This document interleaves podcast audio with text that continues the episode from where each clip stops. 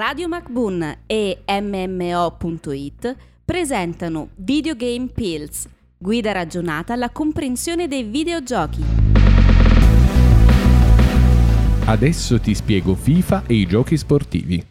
Bentornati a tutti in questa nostra serie di podcast dove smontiamo qualche preconcetto e parliamo un po' di videogiochi in senso generale. Io sono Damiano di MMO.it. Io sono Piedi di Radio MacBoon, oggi sempre nella vece di Stan di MMO.it. Sempre tra l'altro in vacanza, lui vacanza. sempre a godersi le vacanzone. Noi qui a divertirci. Ma parliamo di FIFA, parliamo degli esports, ne abbiamo già parlato No, più di, stavolta di giochi sportivi. giochi sportivi, pardon. Giochi sportivi in generale, quindi si parla di FIFA, si parla anche del- di videogiochi NBA, di videogiochi di basket, di videogiochi anche di football, c'è la NFL, Bellissimo. che è un gioco che è anche comprato abbastanza negli Stati Uniti, ovviamente, non qua in Italia. Però generalmente il mercato. A parte che tirano un sacco di mercato, videogiochi come FIFA e NBA tirano tantissimo, sono prodotti praticamente sicuri, la cui vendita è sicura, perché ogni anno comunque la gente li ricompra.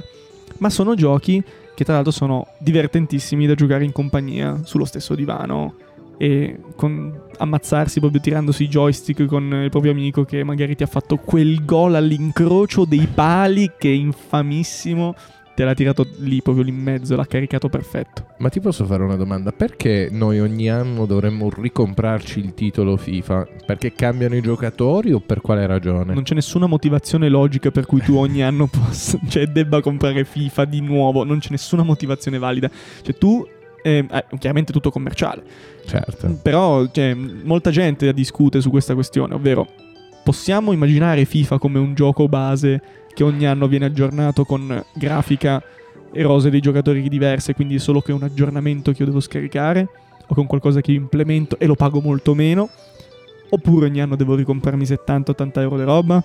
Eh, È una bella domanda perché se ci rifletti alla fine è un aggiornamento rispetto a un qualcosa che esiste già. Devi correggermi tu, però alla fine che cosa cambia? Le magliette, il nome del giocatore. No, no, no, hai, hai perfettamente ragione, ma ogni anno è sempre un terno all'otto perché, per esempio, è un fatto che è avvenuto in questi ultimi tempi, quindi è una notizia che chiaramente potrebbe risultare un po' vecchia, ma comunque eh, sappiate che nel prossimo FIFA non ci sarà la Juventus, Perché? Eh, no, ci sarà il Piemonte Calcio, perché non sono stati concessi i diritti da parte della Juve nel gioco FIFA e gli sono stati concessi a PES.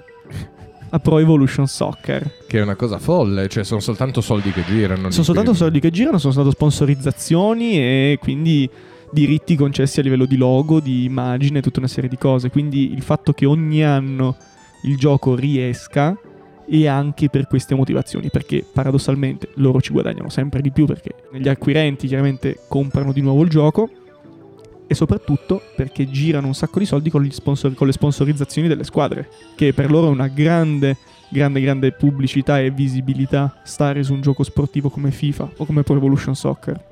Ma la Juve, adesso facciamo questo esempio, non si parla mai di calcio a Radio MacBoon, che ha concesso i diritti da uno rispetto all'altro. Cioè ogni squadra praticamente concede i propri diritti a FIFA o a PES. Una roba del genere. Succede più o meno questa cosa. Ok, e il fatto che abbia dato un'esclusiva a un gioco rispetto all'altro vuol dire che praticamente questo PES paga il doppio, il triplo, il quadruplo. No, questo vuol dire che le persone che vorranno comprare un gioco dove è presente la loro squadra del cuore, se la loro squadra del cuore è la Juve, molto probabilmente non compreranno FIFA. fa effetto questa Fa molto cosa. effetto perché vuol dire che tutto il mercato juventino si sposterà su PES. Che è una cosa imbarazzante se ci rifletti, perché vuol dire noi, noi poveri affezionati a un qualche tipo di sport, a un qualche tipo di squadra, con questa fede sportiva calcistica che può essere più o meno interessante, ad esempio a me non frega assolutamente Ma nemmeno me, guarda, calcio. sono particolarmente della tua stessa filosofia, ecco. Eh, però seguire una- un- la tua squadra vuol dire proprio fare anche una scelta filosofica sul videogioco. Una cosa buffa se ci rifletti, fa, fa- fa effetto, fa effetto. Ed è un primato questo di questa È squadra. una roba. No, a dire il vero, ci sono stati già altri casi dove FIFA o Pro Evolution Soccer non avevano diritti per mettere le- l'immagine di una squadra all'interno del, del proprio gioco. Mhm. Già è successo, ma anche solo pensare ai diritti da parte dei giocatori stessi. I gio- infatti, i nomi dei giocatori molto spesso venivano storpiati anche in versioni di FIFA precedenti o Pro Evolution Soccer precedenti. Ecco.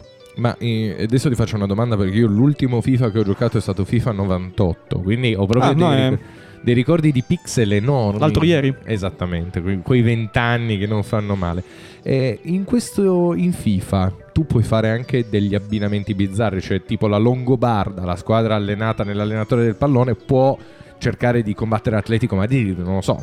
Formazione 5-5-5. Esattamente, No. 5-10 quindi non si può fare. Non si può fare, no. Non si può fare. Il- no, la questione comunque è tu puoi crearti la tua squadra e c'è Ultimate Team, ci sono diversi- diverse modalità che io adesso non conosco nello specifico, ma so che dietro c'è anche un grande giro di ehm, soldi per quanto riguarda i pacchetti. Cioè tu acquisti i pacchetti con i giocatori e i giocatori hanno una potenza, hanno un valore e tu li rivendi sul calciomercato in modo tale che altri possano acquistarli, acquistare diciamo, la, loro, la loro carta e poi metterla nella loro squadra, nella loro rosa. E poi giochi le partite online con i giocatori che hai trovato nei pacchetti.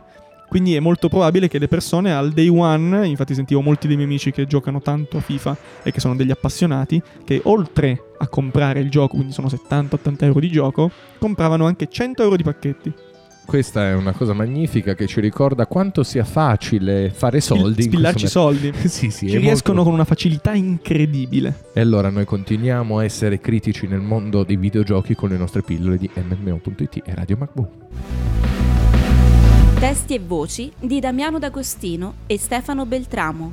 Produzione Pierpaolo Bonante per Radio MacBoon.